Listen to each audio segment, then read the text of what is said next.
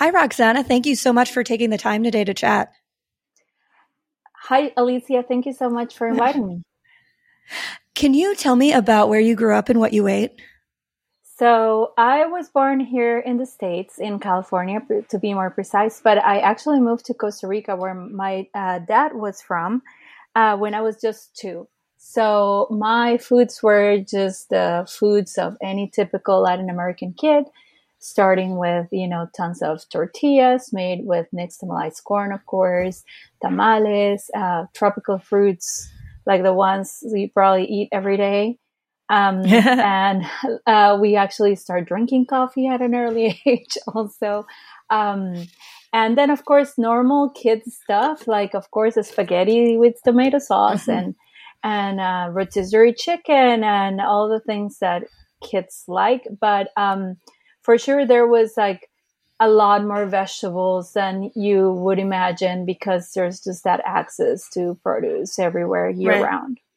Right, right. And you know, what was it about bread and pastry that drew you into working with them? You know, I thought I was gonna actually uh, when I decided to take a break from schooling uh, after I got my bachelor's degree, and before I commit, I was supposed to go to grad school. I was like, okay, let's do something manual. I need to use my hands and not study all day. Um, mm-hmm. And I went to cooking school and I thought I was just going to cook like any normal cook. At the time, I was a vegetarian. And right. um, I, I, had a real hard time in cooking school working with, uh, with animal products, like really, really yeah. tough. You know, like I'm like, wow, this is so much blood. um, I remember having my first bite of steak that I had in a long, long time, like years probably in cooking school. And um, so bread and pastry seem so natural, right? Like these are mm-hmm. ingredients that I, I'm not defensive about, ingredients that I use all the time, um, even though there's a lot of dairy, but I was a vegetarian. So, yeah. So, and also like my family, starting with my great grandmother and my mom, even, um, there's a lot of baking. So it didn't sound foreign. Um, there were a lot of terms in Spanish and in French, which I was familiar with. So it seemed very approachable. Plus, right. by the time I graduated cooking school, having gone through the entire program, including all the savory food and all kinds of butchery and charcuterie, um, I was getting all these jobs in small restaurants, and I kept being sent to the pastry station to play desserts or make garnishes, etc. So, um, you know, I was like, okay, I guess this is it. And if once you know you like it and you're you're kind of ha- good at it, I found a really good job, which was working under Nancy Silverton. I was like, okay, let's go go work at a great place that does this yeah. really, really well. well, what what made you vegetarian, and what made you stop being vegetarian?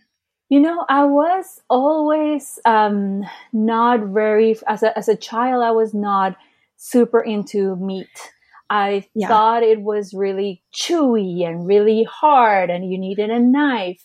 Um, and the flavors were really, really strong. Also, um, I'm sure you're familiar outside of the United States, uh, beef tends to be grass fed rather than grain fed and it's not mm-hmm. always confined. So the texture and the flavor of the meat is very different. Um, it's very forward, very meaty, very beefy, um, almost barnyardy, you know? So, so I felt like that was a really hard for me as a child. I also right. got, you know, I don't know what my parents were thinking. There were instances when we were like very young, and in September we'd go pick the uh, go pick the pig that we would sacrifice for Christmas. So we'd go to a farm outside of the of San Jose, the capital, and go visit the pig farmer and say, "Okay, this is ours." I mean, that's so cruel. I, come, come, come Christmas, you don't want to you don't want to touch that that ham. Um, yeah. So you know, I definitely felt like I I couldn't separate the face of that animal with with the meat on my plate. Um, and when yeah, I yeah. when my when I was allowed to um, say what I wanted to eat, you know, in a family of five kids, there's no menu to choose from. You eat what what's in front of you. Once I had more freedom to say I would rather eat this, um, I I was a vegetarian. Wow. And and are you still vegetarian or no? I am very vegetarian heavy. Yes, um, and yes. in my house, I mean, we seldom purchase meat or fish. Um, mm-hmm. I mean, I think we have a can of tuna that has been in the pantry for years. so even though my, my, my husband is a chef and we work in a restaurant that serves um, mm-hmm. diet, um, and we are we go to restaurants that we might enjoy, you know, the gamut of foods available to us. We eat very vegetarian, if not veganish, in my house. Oh, nice, awesome. Yeah. Um, and uh, I wanted to ask also how you developed your specific style of baking. You know, you mentioned working under Nancy Silverton. Like mm-hmm. you, you went to like one of like these this really you know grand dame of, of baking, yeah. and you know how did you um, emerge from that and and develop your yourself? You know, I think that the one thing that I felt very uh, attracted to working in California, but also having come from a seasonal place, you know, a country right. that has uses what's available in front of you. Uh, there's not a huge uh, amount of imports, you know. Um, so I just thought that I was I always found it very compelling and appealing to just um, go go with that flow, you know, right? Follow that seasonal rhythm. Um, and that's what Campanile did so great and why it was so important to me to work at a place like that. I also am very tomboyish in my baking. So I don't, I, am not into um, very intricate or meticulous um, technique. I want, I want, I want things to feel handmade and small batchy, and and that uh, the ingredients are identifiable. That they didn't come in a jar or that they were in vacuum sealed. You know, like I just want to mm-hmm. feel um, um, that the the process is more organic. You know, it right. just it right. just unfolds onto itself, and you coax the ingredients just to do their thing. You know, rather right, than impose on them your vision of the world. Yeah. well, you just had a book come out called Mother Grains. Mm-hmm. Um, what was the process like? Because I'm struggling to write a book right now of of of being in a bake yeah of being in a bakery and writing a book you know like what what was your process uh, for writing it and how did you find that time it's really funny interesting and traumatic you know? It's uh, definitely and i'm sure you, you feel all of those things because um, um, when we when by the time my agent and i sat down and said okay this is the book proposal i had a table of contents with a, a vast number of recipes now, these recipes are probably were in a, in a large format, you know, like this is for a bakery that makes more than a couple dozen at a time. So um, the first and the most challenging thing went to just like to downscale all of those things. And then you think that you're explaining things very well until people say like, what is add water to wet sand? I'm like, well, right. I guess that doesn't sound like that clear uh, after all. So um, I would say that it took me a while to figure it out. And if I, I were to uh, uh, write another cookbook, I would do this process, which is like uh, we work.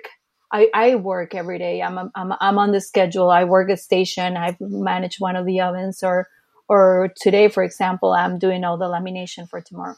So I and I don't want to stop doing that, right? So I want to come in, do my work at three in the morning, whenever it is and then uh, spend like one to two hours testing recipes or looking at them, getting familiarized with them. Uh, if if it's downscaling, do that, and that which is what I did last year. Only I was disorganized about it. And then you take one day to write, and that's the day that you're like in your house with your cat, pot of coffee, you know, and and just go for it. Um, impossible, impossible. And I've seen, I work with people that have done this and I have no idea how they do it, but impossible to just go, okay, I have an hour, let's go right. Uh uh-uh, uh that's not going to happen. that's not, that's not how it works. Um, but I remember when Suzanne Goin was writing the Lucques cookbook, that's how she did it. Like she would be like in between orders, go, go, go punch in a recipe.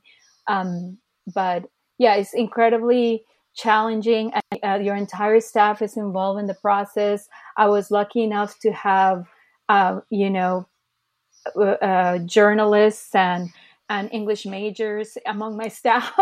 so mm-hmm. so include I, I even have a had a biologist. So I had a lot of resources.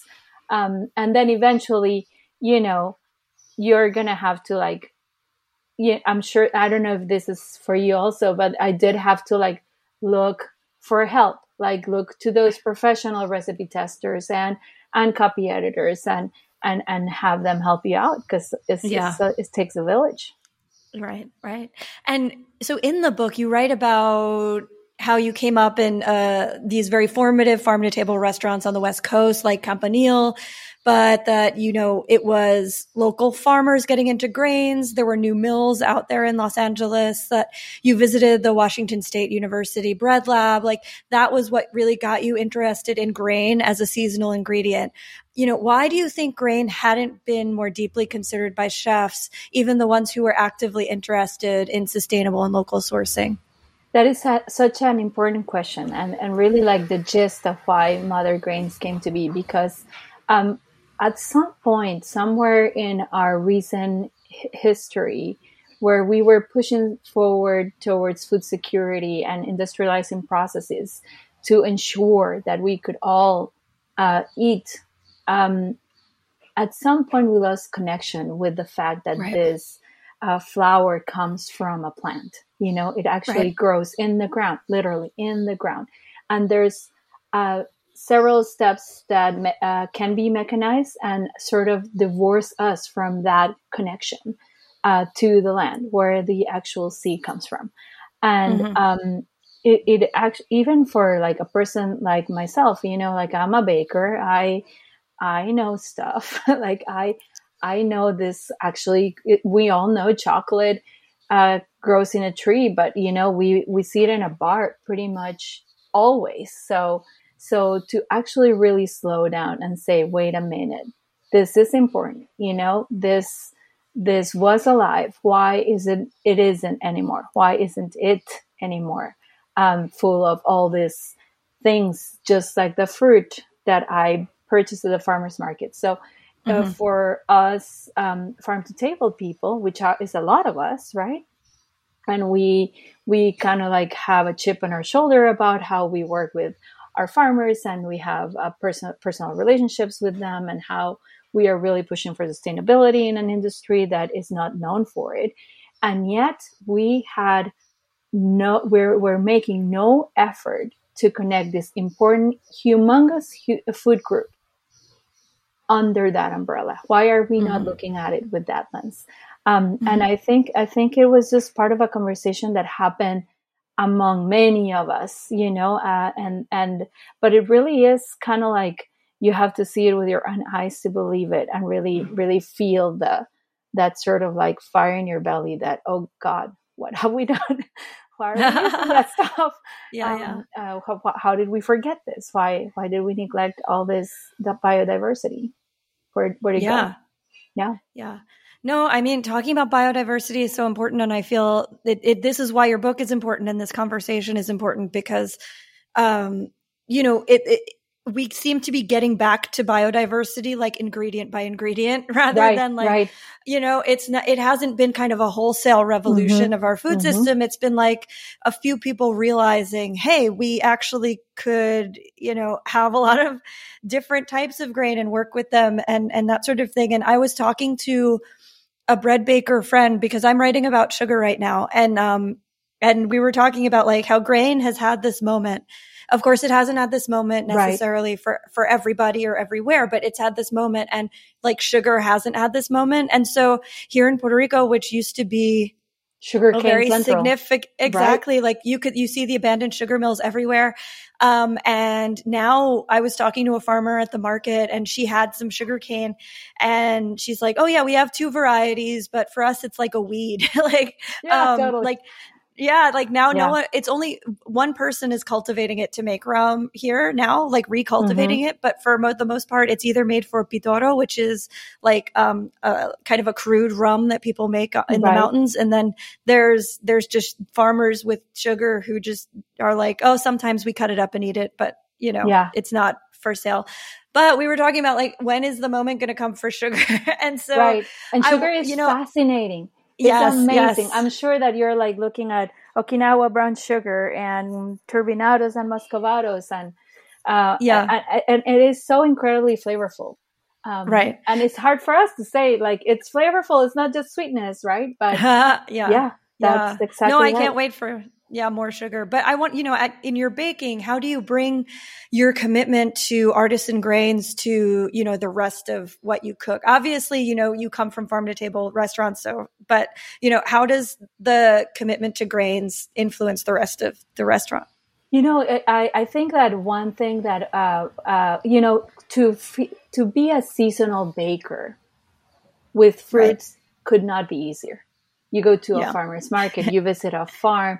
It's very obvious when the fruit is organic or even when it's not certified. You know when a farmer is following um, sustainable practices. It's obvious in the fruit, it's obvious in their orchards.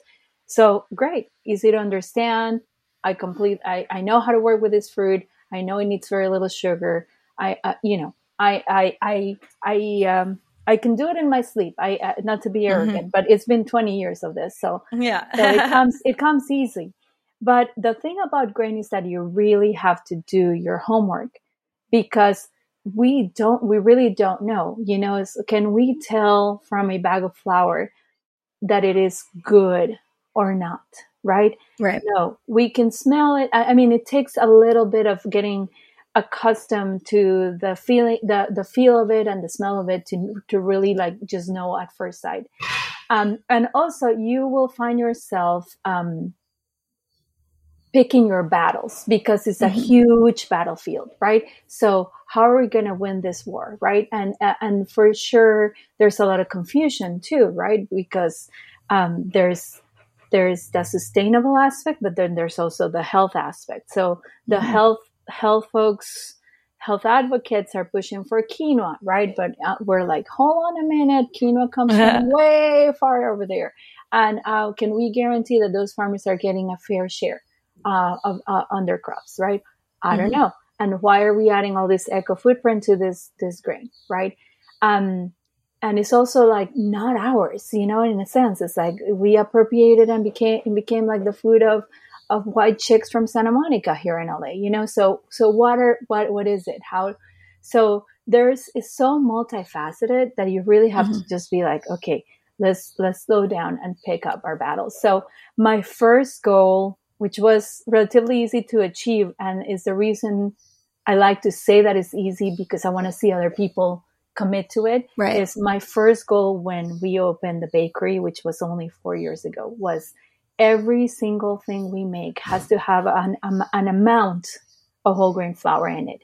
We mm-hmm. even committed to a percentage, which was 20. Mm-hmm. percent mm hmm And that was um, sort of like um, imitating a, um, a, policy that the California Wheat uh, Commission was trying to set uh, for uh, local fa- uh, uh, farmers markets here in, right. in California.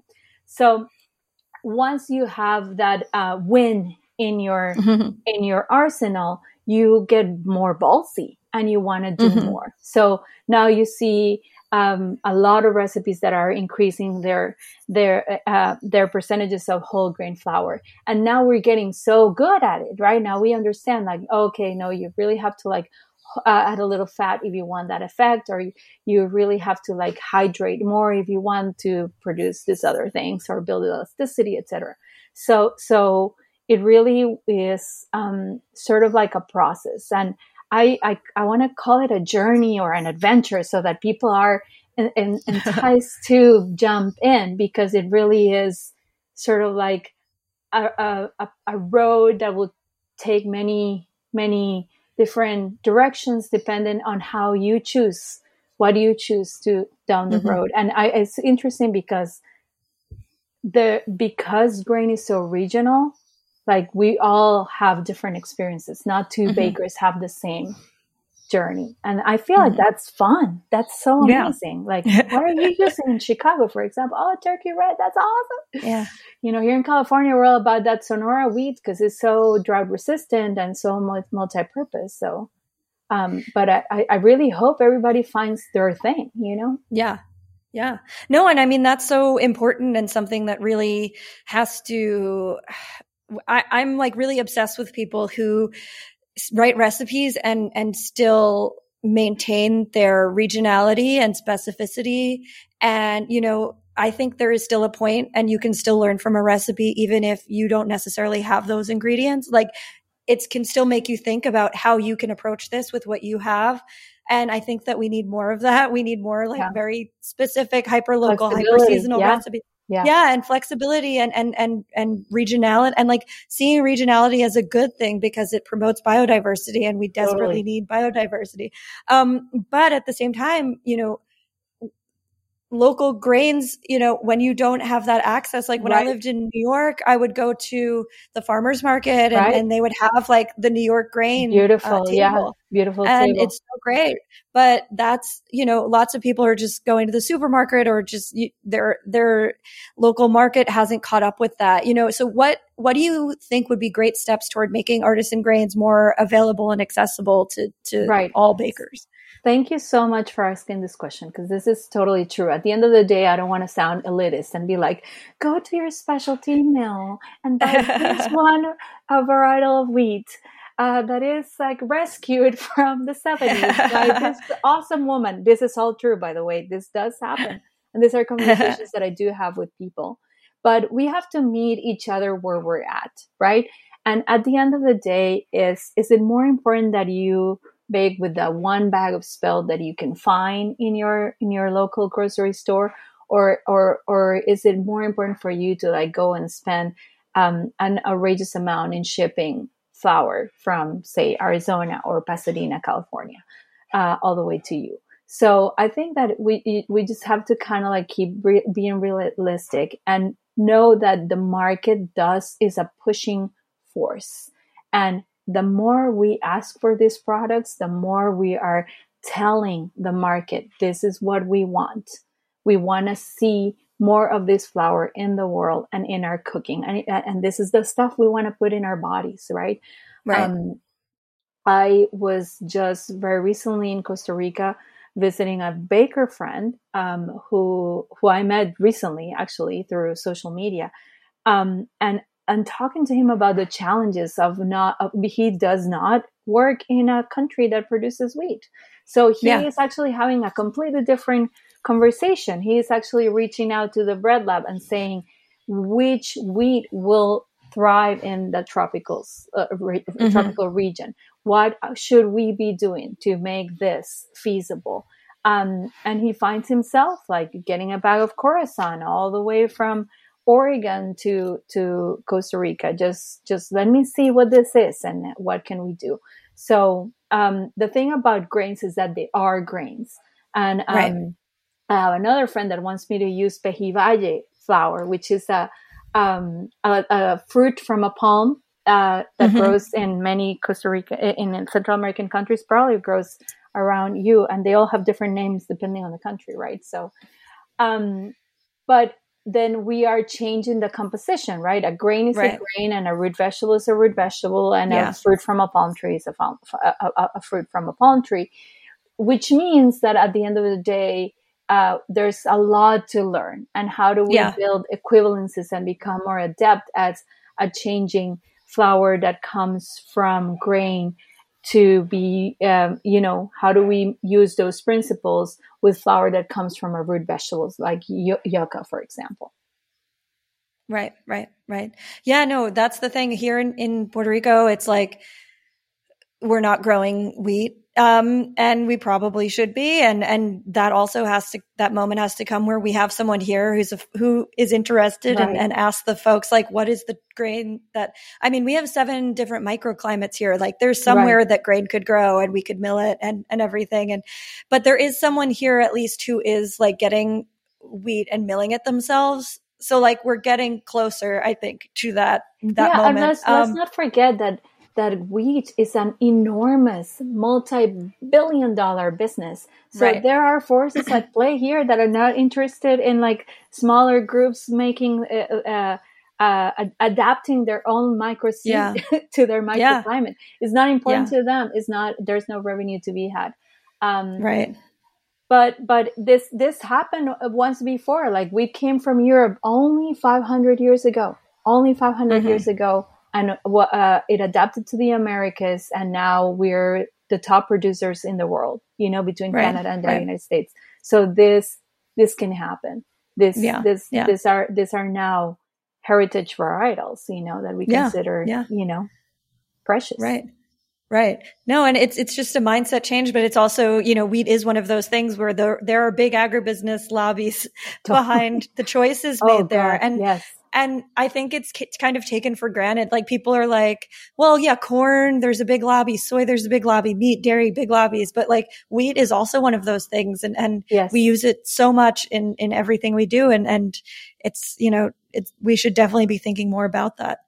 Um, and uh, let, you know, let, for, like, for yeah. sure, you, when you mention corn, you know, it's like yeah. we are the children of the corn. Yes, mm-hmm. we are. You know, it's like yeah. let's not forget it. It is literally our lineage. Like my right, my very ancestors who like tame corn and actually like yeah. made a flour out of it, a mush, a, ma- a mush out of it. Yeah. That now, now we can dehydrate and, and make it, make use uh, almost as a flour. But there's also cornmeal, which is just like that right. same kernel just dried out.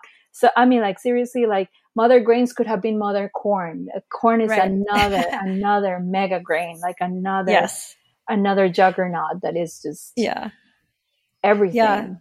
No, I'm excited. I need to order. There's folks growing corn here that I haven't tried yet, but I'm very excited about. Um, you know, and for you, is baking a political act?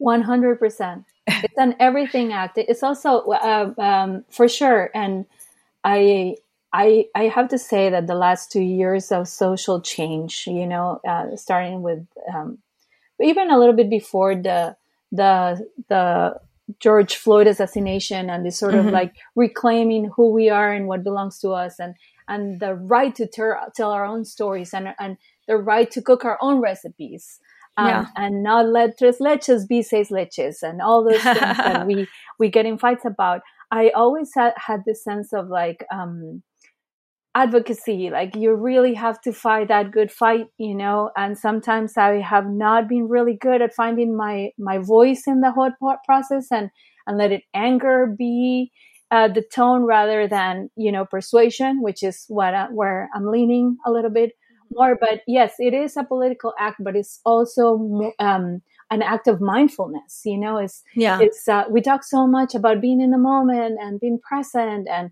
and let's meditate but also what about that that that sort of like moment in which you make these decisions with calm, pure calm and and and are able to say this is the flour that I can see. This is a flour that I can see, that I can feel, that I can smell. Um, is going to be different. So your whole senses are engaged, and and you're going to taste something that is like familiar but different your entire system is involved in that soul moment of producing mm-hmm. a, a baked good. I hope. Right. I hope you're not that checked out that you're like, oh, look at that cookie. You know, it really, it really, it really pulls you in. Um, right, and in right. doing so, you're you're 100% present. Right. Well, thank you so much for taking the time. Thank you so much for having me.